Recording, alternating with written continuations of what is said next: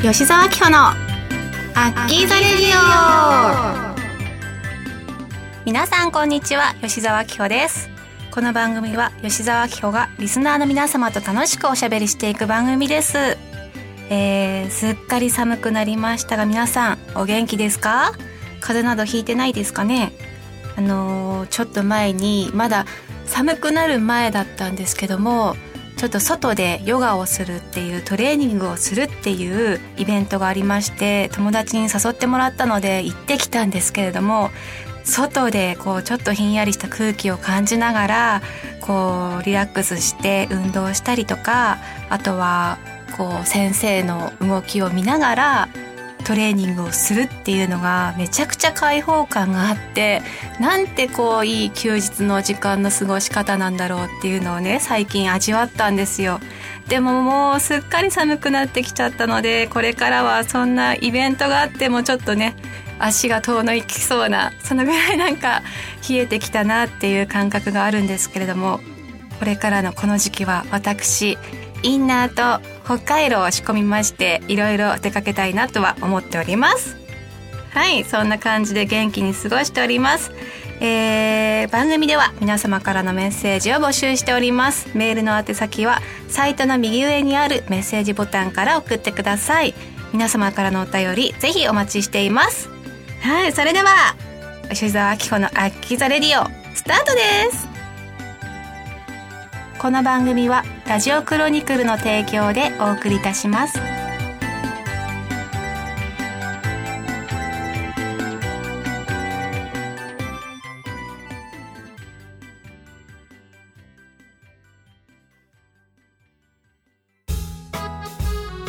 メールルーム、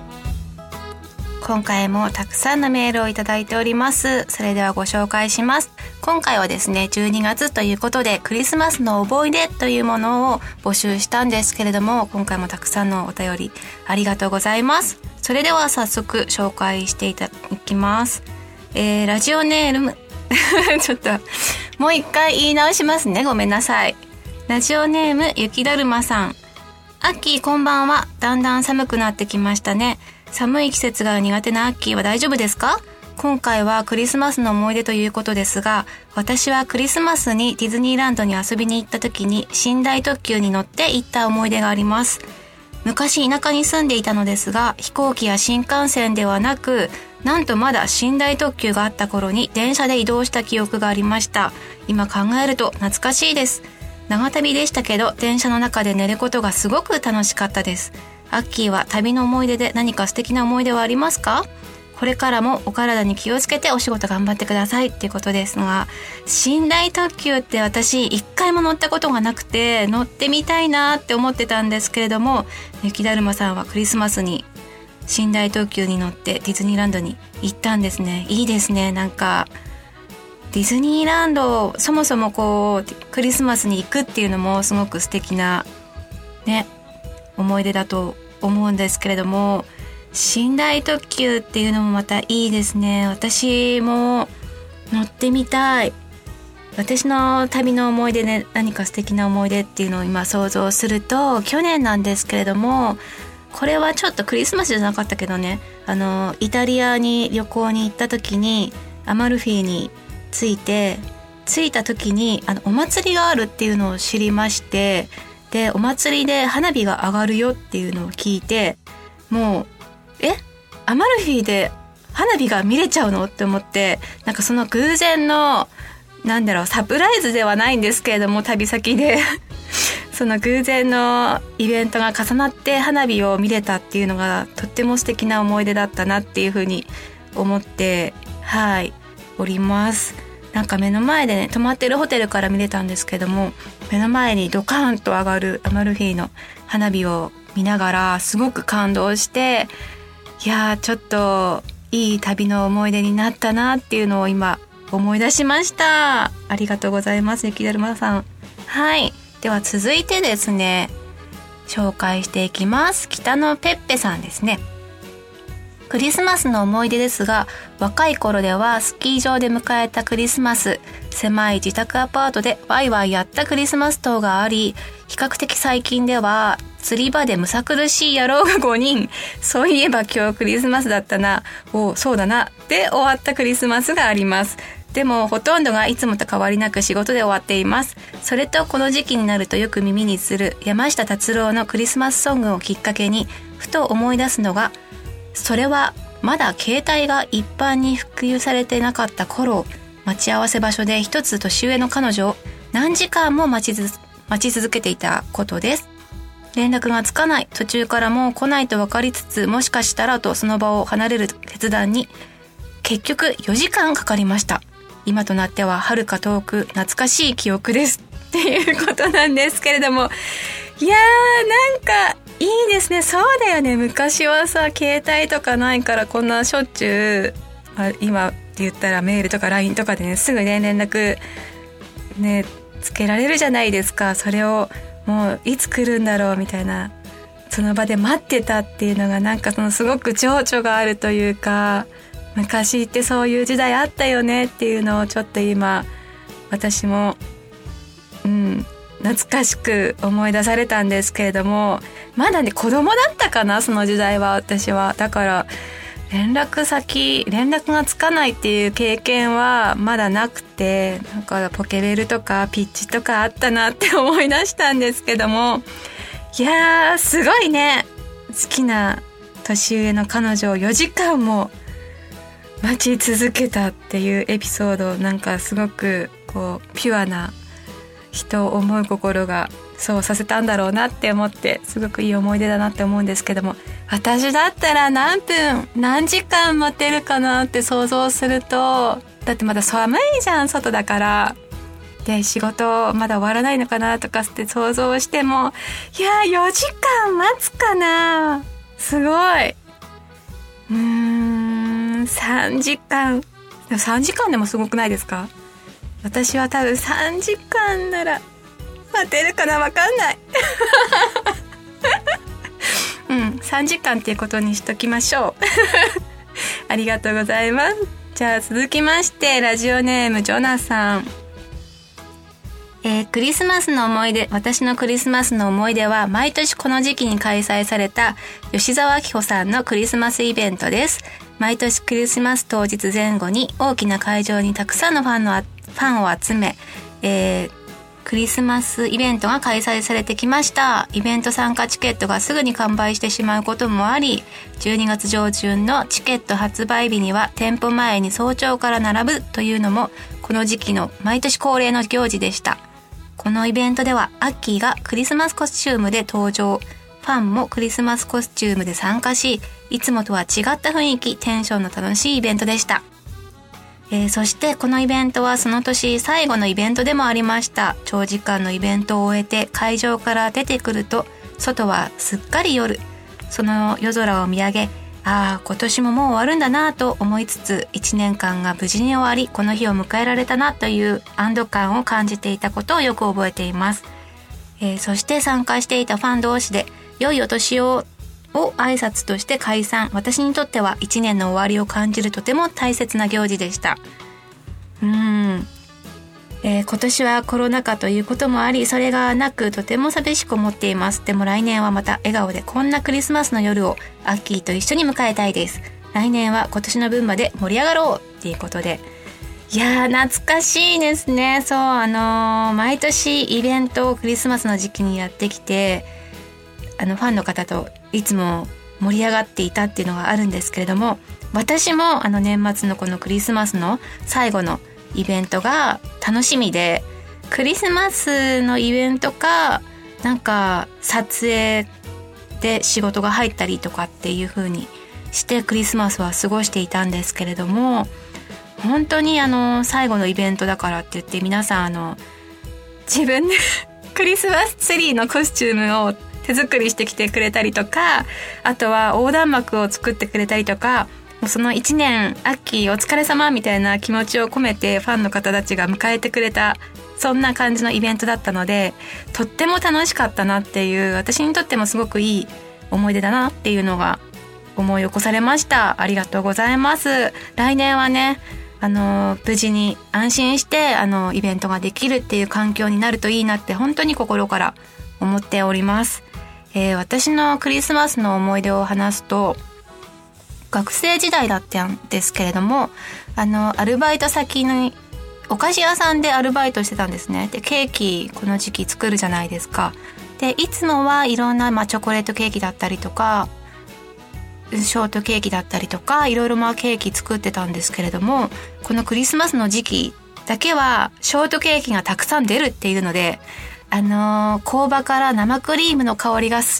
い香りがすごいしてくるんですよ。それを嗅ぐのがすごい好きで、あとは出来たてのホイップしたクリームをちょこっともらうっていうのが楽しみで仕方がなくて、もう私甘いものが大好きなので、クリスマスはそのケーキ屋さんでいい甘い香りに包まれながら出来たてのホイップをちょっともらうっていう、そういう甘い思い出、これも甘い思い出ですねはい、そんなクリスマスの思い出があります。またね、お菓子屋さんでケーキ作ったりとかしたいなってちょっと思っちゃいました。はい、以上クリスマスの思い出、どうもメールありがとうございました、またメールの募集をしたいと思いますので、皆さんたくさんお寄せください。以上、メールルームのコーナーでした。アッ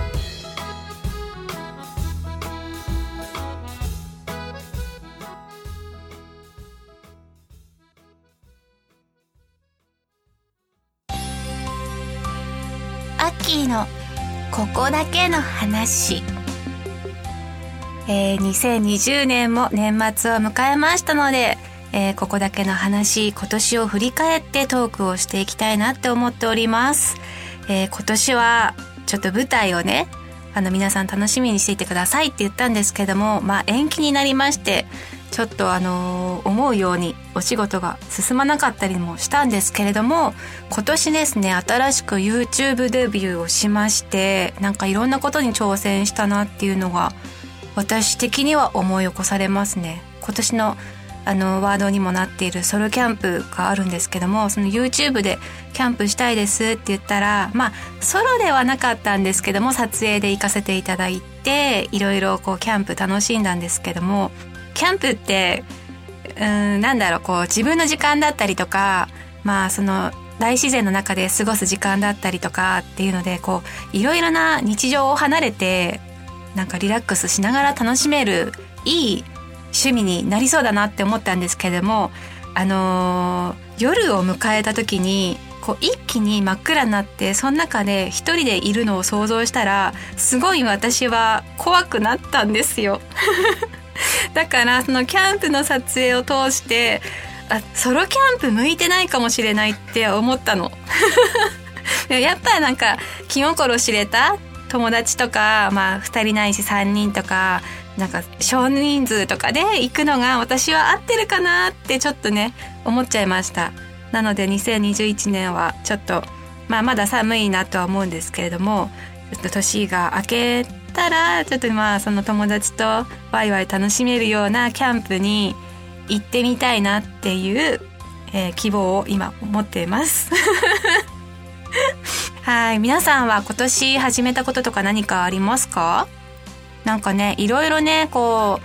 況が変化していく中で、なんかオンライン飲み会だったりとか、なんかそういうリモート生活っていうのかな、オンラインでできることっていうのは結構、こういうこと増えたなとかっていうのは結構思い出されるんですけれども、オンラインで料理教室だったりとかもできたし、なんか、その普段遠くて会ってないような友達と連絡取り合ったりとかしながら、飲み会みたいな感じでお酒を飲まなくても、そういうきっかけとしてそのテレビ電話みたいな感じでオンライン上でいつも会えてなかった友達と連絡取り合ったりとかっていうのもできたので、なんかその新しいマ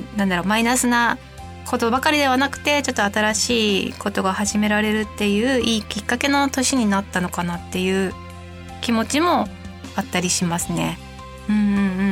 来年はどんな一年になるのでしょうか。ちょっと私的にはYouTube の登録者数をなんとかもっともっと増やしていきたいなと思うので、新しいことを始めつつ、何か一つこれっていう特化できるものを探していこうかなとは思ってるんですけども、今一番興味があるのは競馬かな。競馬と、麻雀。麻雀って結構奥が深いなって思ったんですよ。この間初めてやって難しいなって思ったんだけど、なんかいろいろこう戦略とか、そのあとはなんかこの揃える駒の名前とか、覚えていったら結構楽しめそうだなって思いました。周りにやってる子も何人か知ってるので、自分がもうちょっと知識をね、深めて、もうちょっと麻雀詳しくなれたらちょっとお誘いして一緒に雀荘とか、私行ったことないんだけど、なんかそういうところ行けたらいいなって思った。あと今年はサ活を結構ねやりだして、資格も取れたので、なんか来年もこの調子でいろいろこんなサウナ施設あるんだなみたいなのを発掘していけたらいいなって思っています。なんか一つですね、サウナっていうだけでなんかいろいろこう場所によってもうマニアックなトークに本当になっちゃうんですけども、水風呂の温度が違うとか、ここのロウリュがいいとか、なんかそういうのがいろいろあるので、そういう知識をね深めて、ますますサ活楽しんでいけたらいいななんて考えております。そんな感じで仕事もプライベートもいろいろ楽しんでいこうかなって思っているアッキーでございます。来年は舞台ができそう、できるといいな、絶対やるぞみたいな意気込みでいるので、はい、来年こそは新しい私を見せられるように頑張りたいなと思っているので、ぜひ楽しみにしていてください。はい、こんなところかな。今年を振り返って、そうですね、来年も健康で美意識高く頑張っていきたいなと思っておりますので、よろしくお願いします。以上、アッキーのここだけの話でした。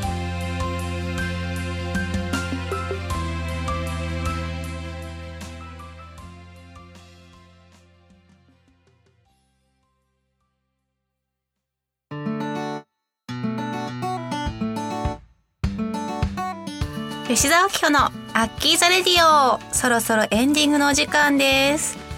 いやー、年末が近づいておりますので、年末といえばジャンボ宝くじ、今年はねどのぐらい買おうかな。来年はね、来年じゃない間違った、去年はですね買ってないんですよ。だから今年はちょっと買ってみようかなって思ってるんですけども、まだ買う金額は未定です。楽しみだな